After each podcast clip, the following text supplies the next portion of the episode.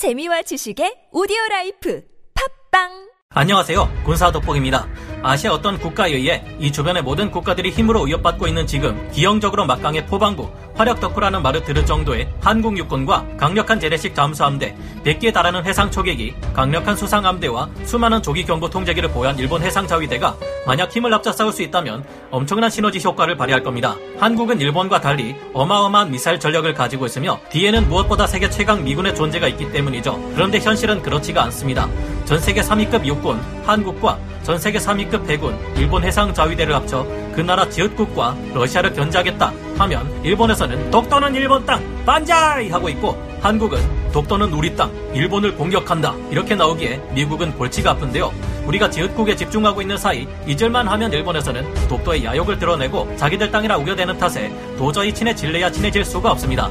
우리 한국과 일본은 일단 독도로 두고 영토 분쟁이 있는 만큼 주변 해역에서 우발적 충돌이 벌어질 수 있고 이때 미국의 중재가 늦어질 경우 국지전 정도까지는 확전될 가능성도 없지는 않을 것으로 분석되고 있는데요. 독도가 일단 한국의 실효 지배 하에 있지만 일본 해상 자위대 전력이 아직까지는 대한민국 해군보다 우위인 만큼 이러한 시나리오에서는 일본이 공세를 취하고 한국이 방어하는 형태가 될 가능성이 높은 것으로 보입니다. 게다가 최근 갈수록 북한과 이를 돕는 그 나라의 군사력이 크게 팽창함에 따라 일본 자위대 전력도 점점 더 공격적인 형태로 바뀌어 가고 있는데요. 최근 일본 정부는 해상 자위대 잠수함에 지상의 목표를 공격할 수 있는 사거리 1000km급의 일본제 장거리 순항 미사일을 탑재하는 방안을 검토하고 있다고 현지 시각 12월 30일 일본의 유력 일간지 요미우리 신문을 통해 알려졌습니다. 이 장거리 순항 미사일은 일본이 개발한 12식 지대함 미사일을 개량해 2020년대 말 실전 배치될 것이며 적의 미사일 기지 등을 파괴하는 능력을 갖추게 될 것이라는데요. 요미우리 신문은 적국이 일본을 침략하기 위해 선제 공격으로 자위대 항공이나 수상함대에 대타격을 준다 해도 어디에 숨어 있는지 모르는 잠수함으로부터 반격될 가능성이 남는다면 일본을 공격하기 어렵게 된다고 밝혀 이 순항 미사일이 잠대지, 잠대함 두 가지 용도로 개발된다는 것을 확실히 했습니다. 확실히 이는 일본보다 훨씬 거대해진 그 나라의 함대 전력을 방어하기에 요리한 전략이며 막강한 잠수함대를 가진 일본이 택할 수 있는 영리한 방법이기도 합니다. 마치 우리가 도산 안창호급 잠수함에 수직 발사대를 설치해 현무포다 10호 SLBM을 운용하게 되었듯이 이를 위해서 일본도 잠수함에 수직 발사대를 증설하거나 비전 어뢰 발사관을 통해 발사하는 방식이 검토되고 있다고 하는데요.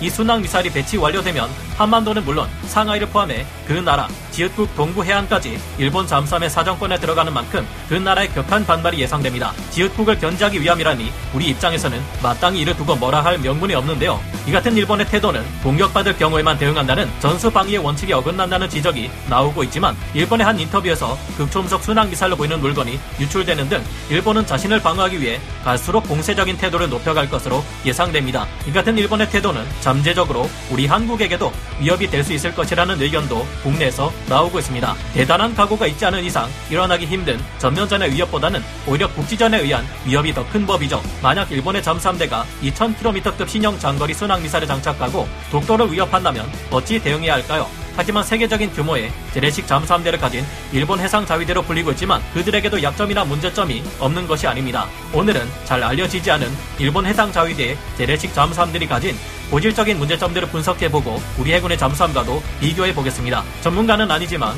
해당 분야의 정보를 조사 정리했습니다. 본의 아니게 틀린 부분이 있을 수 있다는 점 양해해주시면 감사하겠습니다. 승무원이 너무 많고 자동화가 되어 있지 않다. 일본은 1950년대부터 잠수함을 설계했는데 이때 미국의 지원을 받을 수 있었습니다. 미국은 자신들의 마지막 재래식 잠수함인 바벨급 잠수함의 운용 구조와 77명의 승무원 배치 구조를 일본에 물려주었는데요. 일본은 이후 여기서 크게 변화되지 않은 75명 승무원 체계를 유시오급 잠수함이나 하루시오급 잠수함까지 그대로 유지했습니다. 오야시오급 잠수함에 이르러서도 이 잠수함의 승무원은 70명이나 되었고 소류급 잠수함에 와서도 65명이나 되는데요. 이에 비교해보자면 서유럽의 재래식 잠수함들의 경우 불과 30명에서 40명의 승무원만으로 잠수함을 운용할 수 있습니다. 최첨단 자동화가 진행된 덕분이라고 할 수 있는데요. 프랑스 핵추진 잠수함인 시프랑급 정도 되어야 60명 정도의 승무원들이 탑승하는데 일본은 재래식 잠수함 한 척을 운용하는데 이보다 더 많은 인원이 필요한 것입니다. 우리 한국의 도산 안창호급 잠수함의 경우 50명의 승무원만으로 충분히 작전을 수행할 수 있죠. 잘못된 해상 자위대 잠수함의 구조 설계. 일본의 잠수함들은 우리 한국의 재래식 잠수함들과 마찬가지로 자만 기간을 늘리고 성능을 향상시키기 위해 AIP 체계를 채용했습니다. 일본의 해상 자위대는 이를 테스트해 보기 위해 하루시오급 잠수함의 마지막 함인 아사시오의 길이를 9m 연장하고 AIP 체계를 탑재했는데요. 이후 소류급 잠수함에는 처음부터 AIP 추진 체계를 탑재해 최대 14일간 4노트 이하 속도로 장시간 수중에서 임무를 수행할 수 있었습니다. 하지만 이들은 연료 전지 기반 AIP 추진 체계를 채용한 우리 한국의 도산 안창호급 잠수함과는 달리 스털링 기관을 기반으로 하는 AIP 체계를 채용하는 실수를 저질렀는데요. 기존 소류급 잠수함에 탑재된 코쿰스제 스털링 기관은 굉장히 골치 아픈 물건이었는데 일단 안정성은 비교적 충분했습니다. 그러나 부피가 크고 다른 AIP 추진 체계에 비해 저장 용량이 충분하지 않았으며 가장 치명적인 단점으로 운용 심도가 크게 제한된다는 단점이 있었는데요. 스털링 기관은 내부에서 연소를 통해 나오는 열을 이용해서 에너지를 발생시키는 방식이기에 연소되는 배기가스를 배출시키는 과정이 필요합니다. 그런데 여기서 배출하는 압력이 외부 압력보다 낮을 경우 배기가스가 역류할 가능성이 있다는 문제점이 있는데요.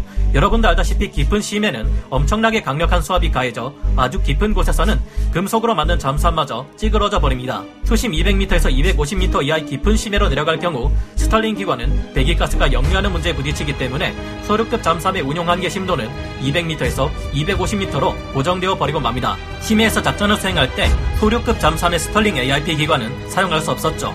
게다가 시끄러운 실린더 구동음 때문에 정숙성이 떨어졌고 에너지 밀도가 낮아 크기가 크다는 문제점이 있습니다. 게다가 소류급 잠수함은 대용량 액체산소 탱크와 수중 배기 구조, 소음 진동 저감용 밀폐실이 설치되면서 AIP 블록 길이를 9m에서 11m로 늘렸는데요. 이 때문에 소류급 잠수함 내부의 거주 공간은 전체 길이가 5m나 줄어들어 버렸습니다. 조리실 및 화장실 등 편의시설의 폭까지 작게는 20cm에서 크게는 80cm까지 줄어들었죠. 가뜩이나 좁아 터진 식당 겸 휴게실 공간이 크게 줄어드는 바람에 거주 환경이 아주 뭐 같다고 해상 자위대 내부에서 악평이 자자합니다. 일본은 자체적으로 연료 전지 AIP를 개발하려고 했지만 리스크가 크고 비용을 예측할 수 없다는 이유로 중단된 바 있습니다. 반면 우리 해군의 도산 안창호급 잠수함은 안정적으로 압축 수소와 액체 산소를 반응시켜 전기를 만드는 연료 전지 AIP 체계를 탑재하는 데 성공한 것과 비교되는데요. 물론 도산 안창호급 잠수함의 첫 번째 함인 도산 안창호함은 건조 비용이 1조 원이나 되지만 이는 국산화와 기술 개발 비용까지 모두 포함된 금액이고 2번 함부터는 순차적으로 가격이 낮아질 것이라고 합니다. 한편 소류급 잠수함은 스털링 기관 AIP 추진 체계의 문제점을 깨닫고 소류급 잠수함의 11번 함부터는 대신 리튬 이온 전지만 탑재하게 됩니다. 리튬이온 전지는 소음이 없고 부피에 비해 큰 전력량을 저장할 수 있다는 장점이 있는데요. 이는 잠항 기간을 크게 연장시켜주고 높은 출력을 내기에 속도 또한 증가시켜줍니다. 현존하는 AIP 체계가 총 출력 300kW 내외에 수중 속도 5노트 정도를 내는 반면 리튬 이온 전지는 고출력을 낼 수 있어 20노트급의 고속 항주에서도 항속력 향상을 얻을 수 있을 정도입니다. 방전을 하면 할수록 배터리 용량이 급감하는 AIP 추진 기관의 납축 전지와는 달리 리튬이온 전지는 용량 감소도 크게 일어나지 않아 효율적인데요. 짧은 충전 시간으로 스노클링 시간도 줄어들어 생존성 또한 더욱 향상시켜줍니다. 그러나 소류급 잠수함은 오야시오급 잠수함부터 선박 추진용으로 사용되던 12V25, 25SB를 그대로 가져왔었기에 리튬 전지의 장점인 고속 충전 능력을 제대로 쓸 수 없게 되었다고 합니다. 또한 리튬이온 전지만을 채택한 것에도 문제가 있다고 군사 전문가들은 지적하는데요. 다른 나라의 잠수함들은 기본적으로 연료 전지 AIP 체계를 운용하고 리튬이온 전지는 보조 수단으로 이용하고 있는 편입니다. AIP 추진 체계를 사용하는 이유는 잠수함의 동력이 바닥 날 경우 수면으로 올라가 스노클링을 하지 않고 AIP 기관을 이용해 수중에서 전기를 만들어낼 수 있기 때문이었죠. 그런데 리튬이온 전지만 사용한다면 아무리 충전 기간이 짧다고 해도 엄연히 수면으로 올라가 스노클링을 해야 한다는 것이고 이 순간이 곧 적에게 공격받는 가장 위험한 순간이 될 수 있다는 지적입니다. 게다가 적절한 엔진을 사용하지 않은 소류급 잠수함의 경우 리튬 이온 전지 특유의 장점인 빠른 충전도 불가능해 더욱 위험할 듯한데요. 우리 한국의 도산 안창호급 잠수함 후속함인 KSS3 Batch2에도 AIP보다 압도적인 능력을 자랑하는 리튬 이온 전지를 사용할 계획인데 일본 소류급 잠수함의 실책을 교훈 삼아 같은 실수를 하지 않게 제작될 듯합니다. 신형 타이게이급 잠수함에서 부각된 디젤 엔진의 효율 문제, 일본 해상자위대는 소류급을 잇는 새로운 남급의 타이게이급 잠수함을 개발해 2020년 10월 14일에 진수했습니다. 이 신형 잠수함은 총 11척이 건조될 예정이며 수상 배수량만 3,000톤에 달하는 것을 보아 최대급의 재래식 디젤 잠수함이 될 것으로 보이는데요. 추진 기관으로 디젤 발전기와 리튬 이온 전지를 채택하고 있어 수중에서 20노트 이상의 빠른 속력을 낼 수 있습니다. 소류급에 비해 새로운 구조 설계와 소음 흡수 기술, 내부 시스템 및 센서 등을 적용해 한층 더 발전된 성능을 발휘합니다.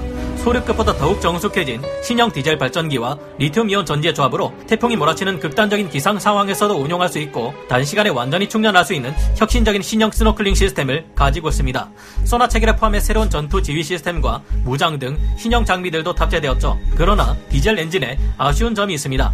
타이게이급 잠수함에는 독일 MTU사의 16V396SE나 MAN사의 PA4V200SM을 탑재하는 것을 검토하게 됩니다. 하지만 이런 것들은 엔진당 단위 출력이 너무 낮잖아. 최소한 2500kW는 돼야지 해서 소류급 잠수함에서 쓰였던 12V, 25, 25SB 엔진의 개량형인 12V25, 31S 디젤 엔진을 택하게 됩니다. 그런데 일본의 군사 전문가들 중에서는 대당 2570kW 출력을 내는 12V25, 31S 디젤 엔진 대신에 대당 1500kW의 출력을 내는 독일 MTU사의 MTU12 4683 디젤 엔진을 써야 했다는 주장이 나옵니다. 명칭이 복잡하니 간단히 축약해 타이게이급 잠수함에 적용된 12V25 31S 엔진은 그냥 12V 엔진, MTU사의 MTU12 4683 엔진은 그냥 MTU12 엔진이라고 칭하겠습니다. 어, 왜 12V 엔진보다 출력이 더 낮은 MTU12 엔진을 써야 했다는 것일까요? 그 이유는 디젤 엔진의 크기 때문이었습니다. MTU12 엔진은 common rail 기술을 사용해 1500kW의 출력을 내면서도 크기는 훨씬 작았는데요. 독일의 이 엔진은 부피가 작아서 타이게이급 잠수함에 적용된 12V 엔진을 두 개 탑재할 공간에 MTU12 엔진 4개를 탑재할 수 있었습니다.